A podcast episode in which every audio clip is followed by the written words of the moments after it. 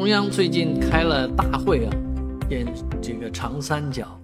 经济发展、长江啊长江流域经济带发展的事儿。哎，结果网上就传出不实的消息，说是国家要建立苏锡常经济特区，而且说是中国第六大一级国家特区。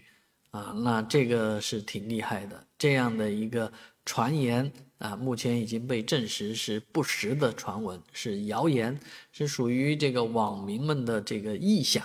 啊。其实这件事情呢，呃，说明民间有这样的呼唤，有这样的想法啊。那苏苏锡常这个地区，从九十年代到现在发展都非常的不错，非非常的稳定，是我们国家一个。呃，不太出现大起大落的这么一个富庶的地方，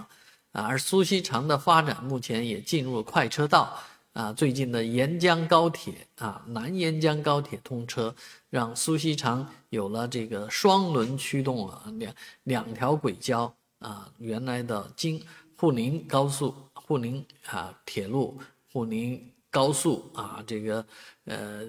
这些交通都非常的方便。让整个苏锡常一体化其实是非常容易的。当然，现在国家提的大的方向是长三角的一体化啊，但是在苏锡常这么富裕的一个地方呢，建立一个经济特区，其实是蛮好的一个想法啊。毕竟他们这个地方连机场都可以放在一起，那呃三个城市捆在一起发展，不是更好吗？